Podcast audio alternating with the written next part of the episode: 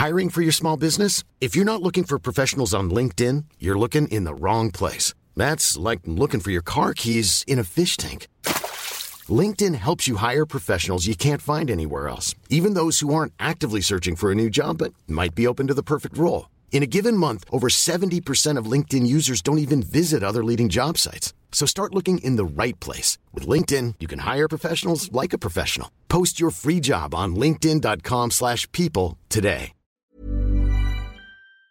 Bonjour, c'est Zoé de Louis. Vous avez peut-être déjà entendu l'expression « quand l'appétit va, tout va ». On devrait peut-être plutôt dire « quand le ventre va, tout va ». Et oui, votre bien-être digestif a un impact direct sur votre bien-être global. Activia, notre sponsor en ce moment, accompagne depuis plus de 35 ans les Français à prendre soin de leur bien-être digestif. Leurs produits sont toujours aussi bons et vous accompagnent maintenant sur trois actions ciblées, soutien du métabolisme, actif à l'intérieur et apport de nutriments. Parmi les nombreuses gammes, vous trouverez forcément votre préféré pour vous accompagner à tout moment de la journée. Merci Activia pour leur soutien et bonne écoute. Activia contient des ferments du yaourt qui sont des probiotiques. Ils vous aident à digérer le lactose du produit en cas de difficulté à le digérer. Activia est source de calcium et de protéines. Le calcium contribue au fonctionnement normal des enzymes digestives et à un métabolisme énergétique normal. Cet été dans Passage, on veut vous faire découvrir des podcasts qu'on a écoutés ailleurs et qui nous ont bouleversés. Cette semaine, on vous propose Mémoire, un podcast de Juliette Mogenet et Céline Gransart, produit par Makers et qui raconte notre rapport avec l'étoffe délicate qu'est la mémoire.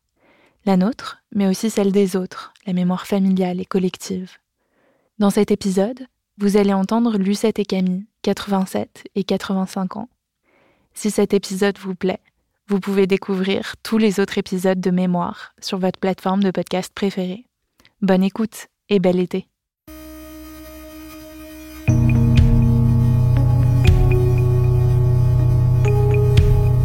Je rêve encore en grec. Tu rêves en grec, tu m'as déjà. C'est quelque chose que j'ai du mal à comprendre. Quoi? J'ai du mal à comprendre que tu oublies tout. Ah, mais ça, je n'oublierai jamais. Mais que tu me racontes tes rêves presque tous les jours. Ouais. Tes rêves, tu ne les oublies Ouais. pas. Bon, ça. Faut demander à un spécialiste, moi, je connais rien à ça.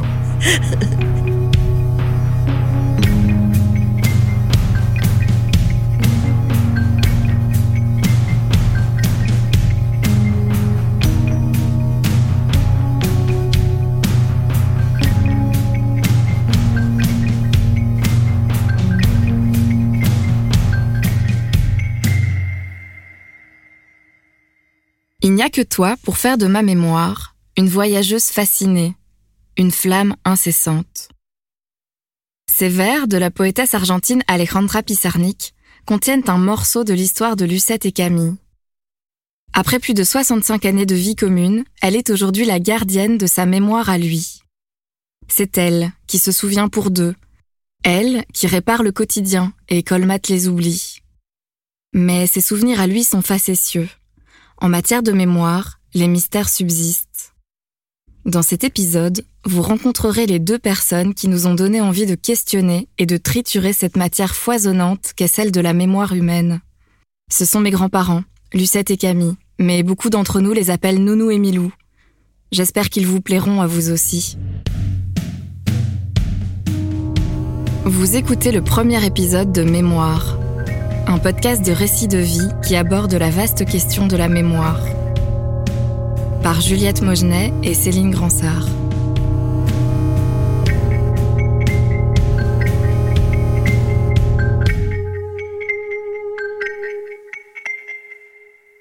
J'ai rencontré Milou euh, quand je suis entrée à l'université. C'était à Leuven, bien sûr, mais tout le monde disait Louvain parce que tous les Flamands de Louvain parlaient français. Moi, je croyais naïvement perfectionner mon néerlandais en allant étudier à Louvain. J'ai pas eu l'occasion.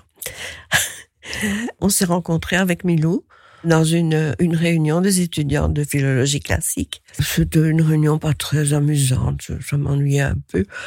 Euh, Je sors discrètement et je me balade un peu et je trouve un piano. À l'époque, je faisais beaucoup de piano. Et donc, je ferme la porte. Je pensais qu'on ne m'entendrait pas et je commence à jouer un prélude de Rachmaninoff. Et puis, j'ai entendu que la porte s'ouvrait, mais je n'ai pas bougé. J'ai terminé mon prélude, qui n'est pas très long. Et d'un ton impérieux, on m'a dit, joue encore. C'était Milou. Et voilà comment on s'est parlé la première fois.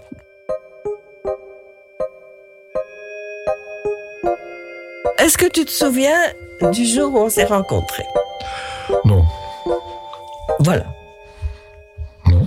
De la première fois où tu m'as parlé, plus exactement. Non plus. C'est pas gentil. Bon, je sais plus.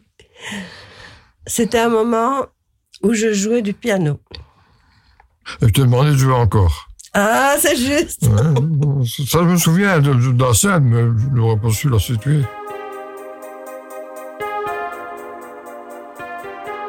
Voilà, ça c'est comme ça qu'on s'est connus. On se fréquentait. On allait se promener tous les soirs. Et euh, quel que soit le temps, même s'il pleuvait des cordes, on sortait. Et on allait s'asseoir sur un banc. Il n'envisageait pas du tout de faire les, les études qu'il a faites. Il souhaitait entrer à l'armée et devenir gendarme. C'était une espèce d'hommage qu'il voulait rendre à son père qui avait été tué en service. Mais bon, ça n'a pas pu se faire pour euh, simplement des raisons physiques. Et donc, comme il était bon en latin grec et que ça l'intéressait aussi, il a fait la philologie classique. Il s'intéressait surtout à l'histoire des sciences.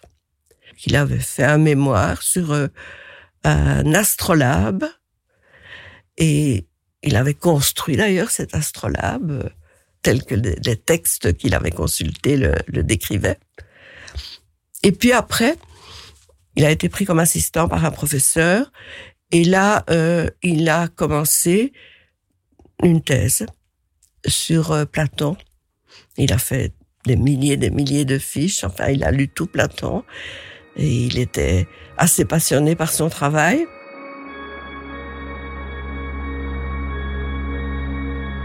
Mais avant, est-ce que tu avais une bonne mémoire? Normal, je suppose. J'espère. Moi, je crois plus que normal parce que quand tu étais étudiant, tu ne travaillais pas beaucoup. Jamais. Donc, c'est que tu avais une bonne mémoire. Ah oui? Mais moi, je n'ai jamais brossé les cours. Hein.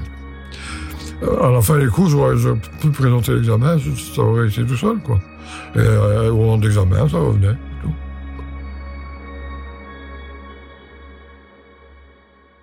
Il avait une très bonne mémoire, et notamment euh, euh, quand on parlait de Platon, ça a même été l'occasion d'une rencontre plutôt amusante. On était à Paris, on aimait beaucoup Paris, on y allait souvent, et il faisait chaud. On cherchait un bistrot, on entre, on prend quelque chose.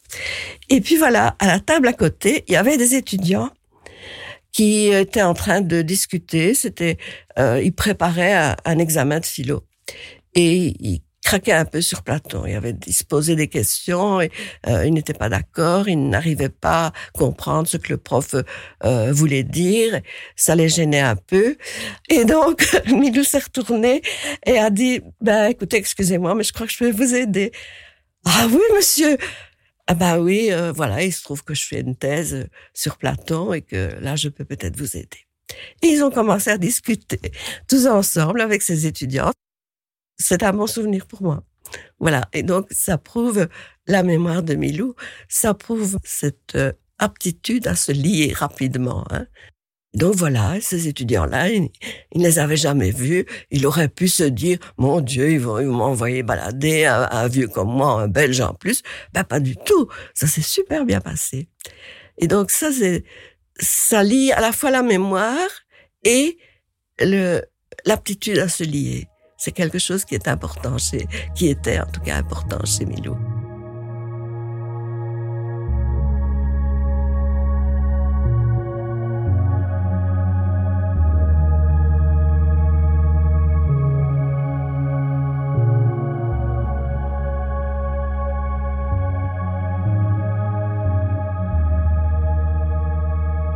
Le dimanche matin, en se levant, euh, il me dit j'ai un peu mal à la tête. Je dis qu'est-ce que tu veux? Tu veux un, un, cachet ou?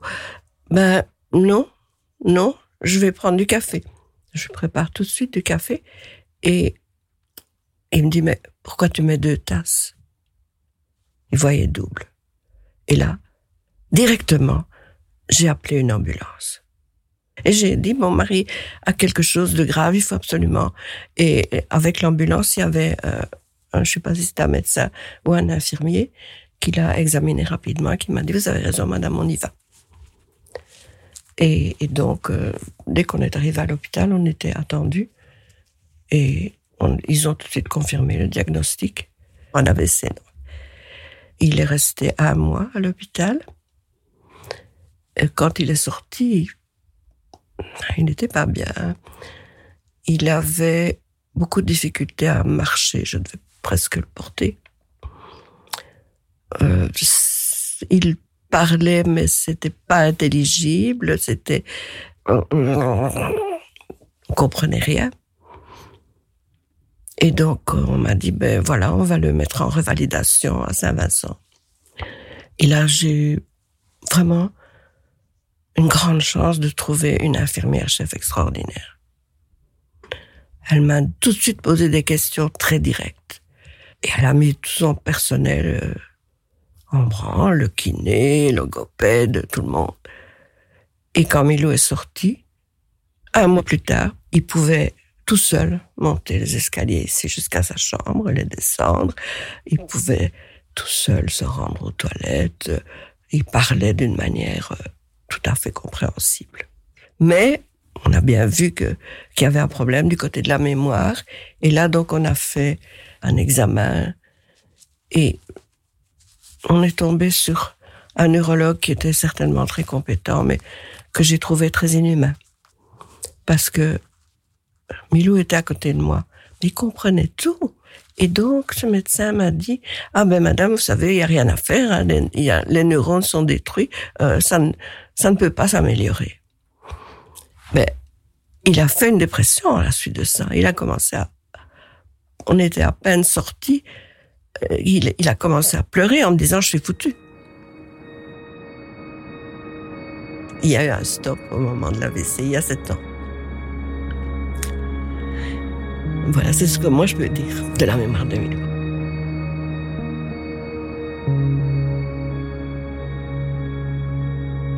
Est-ce que ton rapport avec moi, ça a changé? Si, enfin, de, euh, de plus en plus confiance. Merci. Merci. Mais oui, mais merci. Et avec, avec les enfants Les enfants, ils sont grands maintenant. Hein. je me souviens de, du coup de Tchak de, quand ils étaient petits, mais pas, pas, pas grand-chose. Ils ont grandi, ils ont perdu des cheveux, moi aussi, et puis c'est tout. Quoi. Est-ce que tu trouves que ton caractère a changé depuis que tu as eu un AVC Peut-être moins, moins de difficultés dans la vie qu'avant, possible. Possible, je sais pas. Ça voudrait dire que tu relativises davantage. Oui, oui, sûrement. Ah oui. Tant qu'on vit que ça va. Hein.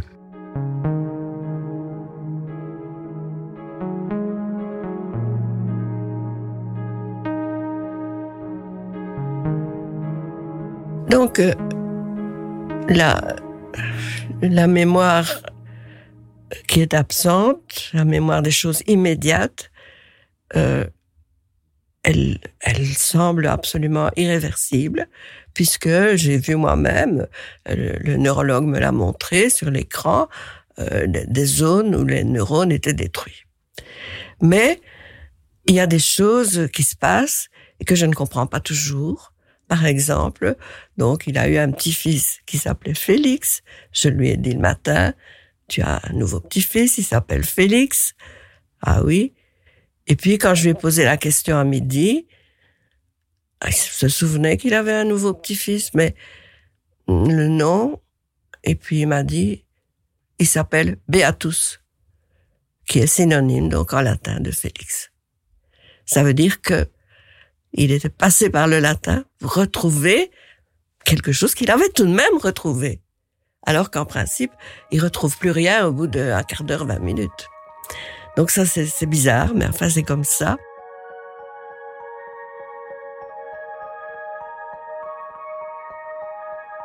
Donc j'ai demandé comment s'appelle le fils d'Adrien et tu m'as répondu Beatus. Hmm. Et donc c'est une question que je me pose. Comment, toi qui en principe avais oublié le prénom, tu t'es souvenu d'un synonyme en latin Parce que je connais mieux le latin que le français. Ah, peut-être après Bon, tout. bien sûr. C'est sûr. La structure des phrases, euh, spontanément, c'est en latin et en grec. Et après, je traduis mais très vite en français. Mais je pense en grec et en latin. C'est comme ça. Je ne me pas l'idée de feuilleter un, roman français, ça ne me dit rien du tout. Mais le latin, euh, oui. Jacques Bessas d'Estaing. Ce sont des choses qu'on n'arrive pas à mettre ensemble. hein. Euh, D'une part, cet oubli total, et d'autre part, le fait qu'il retient quelque chose en passant par le latin. Et euh, sinon, hein, il a une passion pour la musique de Mozart. Et tout récemment encore, bien après son AVC, quelqu'un ici parlait de Mozart et disait ah oui, ah oui, il y a un concerto pour clarinette que j'aime beaucoup, mais je ne pourrais pas donner la référence. Et Milou directement 422. Enfin, ou c'était peut-être un autre chiffre, mais lui, et c'était ça. Directement. Est-ce que tu considères que tu as une bonne mémoire pour le grec et Mozart. Mozart, comment ça? Ben, Mozart, j'écoute Mozart depuis que j'écoute de la musique. Et tu en as acquis une, une connaissance? Ah oui, je- les opéras Mozart, je connais tout. la logopède, quand elle a l'occasion de parler de- d'histoire avec lui, elle dit c'est un régal. Parce que euh, il, n'a rien oublié de, tout ce, tout ce qui l'a intéressé, tout ce qui lui a plu, tout ce qui a fait sa culture, c'est toujours là.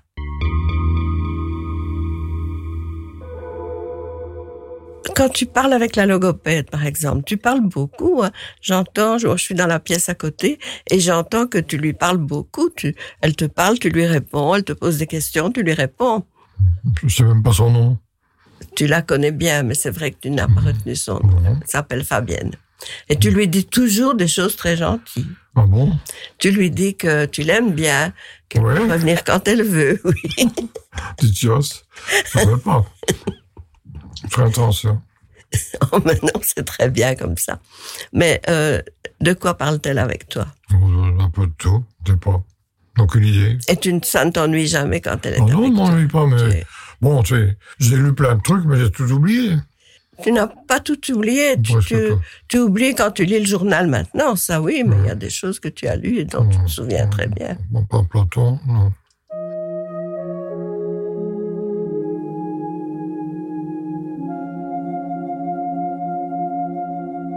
Et alors, sa logopède, elle, elle est frappée par le fait que euh, il se souvient très bien, avec parfois des détails, de choses antérieures à l'AVC, mais que c'est vrai que après l'AVC, c'est beaucoup plus difficile.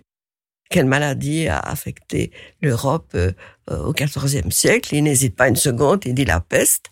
Mais si on lui demande quelle est la maladie qui aujourd'hui nous affecte, il, ne sait pas. Alors qu'il a lu le journal le matin ou qu'il a re- regardé le journal télévisé la veille au soir. Le kiné m'avait dit aussi, c'est drôle, il dit, la mémoire des gestes, il n'a pas perdu. Donc, euh, par exemple, le kiné donne souvent des, des noms aux exercices. Euh, il y a un exercice qu'il appelle le flamant rose. Et donc, on dit, on va faire le flamant rose directement. Milou euh, sait très bien ce qu'il doit faire. Donc, il a la mémoire des gestes. Et c'est donc lié aussi au fait que euh, c'est important pour lui de rester le plus possible dans sa maison. Sa, maison, tout son environnement, quoi. Moi, j'imagine pas, par exemple, que euh, je n'aurais pas le courage de le faire d'ailleurs, mais enfin que, mettons, je déménage ici la bibliothèque dans une autre pièce. Ah non, euh, il serait un peu perdu. Mais qu'est-ce qui se passe ici? Je suis plus chez moi.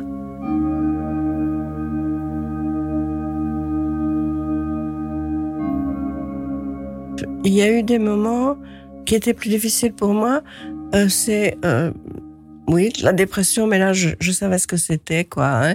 et j'étais fort fort bien soutenue par euh, notre médecin qui, qui maintenant euh, a pris sa retraite. Euh, c'était c'était, enfin ça m'aidait beaucoup. Et puis euh, il y a eu une période où Milo était devenu très irritable, et ça j'avais beaucoup de mal à le supporter parce que je savais bien que dans le fond il ne m'en voulait pas, mais je ne. Et alors il criait beaucoup. Et donc je me disais mais c'est pas vrai. Je... Mais qu'est-ce qui se passe? Donc ça j'ai eu du mal, j'ai eu beaucoup de mal. Donc maintenant il est redevenu euh, beaucoup plus gentil quoi. Il n'y a plus ou beaucoup plus rarement, beaucoup plus rarement. Donc c'est ces épisodes euh, où il, euh, criait sur moi pour un oui pour un non. Est-ce que ça me décourage? Je dirais rarement quand même. Ça m'arrive, oui. Ça m'arrive d'avoir des soirs de gros cafards, mais c'est pas, c'est pas fréquent.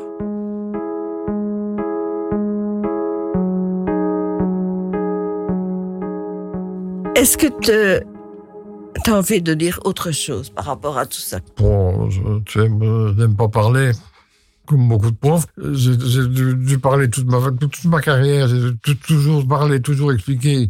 Alors euh, maintenant, euh, Est-ce qu'il y a encore des choses euh, dont tu te souviens bien, de, en dehors du grec, dans ta vie l'entend. et la naissance de nos enfants? Est-ce que tu Ah, ça, c'est- toujours une attente. Oui. Donc, on a l'impression qu'il fallait toujours attendre, quoi. Euh, Attendre une fille, on n'a pas eu. Euh, petite fille, c'est bien. Et à part l'attente, qu'est-ce que ça a évoqué chez toi? Qu'est-ce qui était important au moment de la naissance des enfants? Je sais plus. Bon, ton- état à toi, c'est tout. J'avais l'air si malheureuse que ça. Non, pas, pas malheureux, mais énorme, oui, surtout quand j'attendais les jumeaux. au sens strict. Et quels sont tes plus mauvais souvenirs? Moi, mauvais souvenir. Oui, Les examens universitaires. c'est tout? Ouais, oui. Avant, les examens, après, ouf. Est-ce que tu peux me citer un moment de, de ta vie qui est, qui est important pour toi? Non. À un moment, on doit choisir un trop. Ou un jour? Non. Il y a toi qui tiens un peu la place, et puis j'ai tout le reste, euh, bon, kiff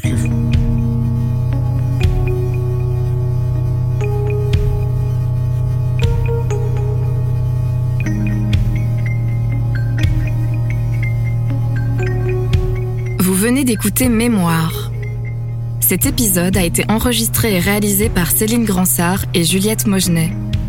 Monté par Delphine Steckelmacher et mixé par Luc Larrey. Sa musique a été composée par Léonard Thiebaud. Mémoire a été produit avec l'aide du Fonds d'aide à la création radiophonique et avec le soutien de iProd.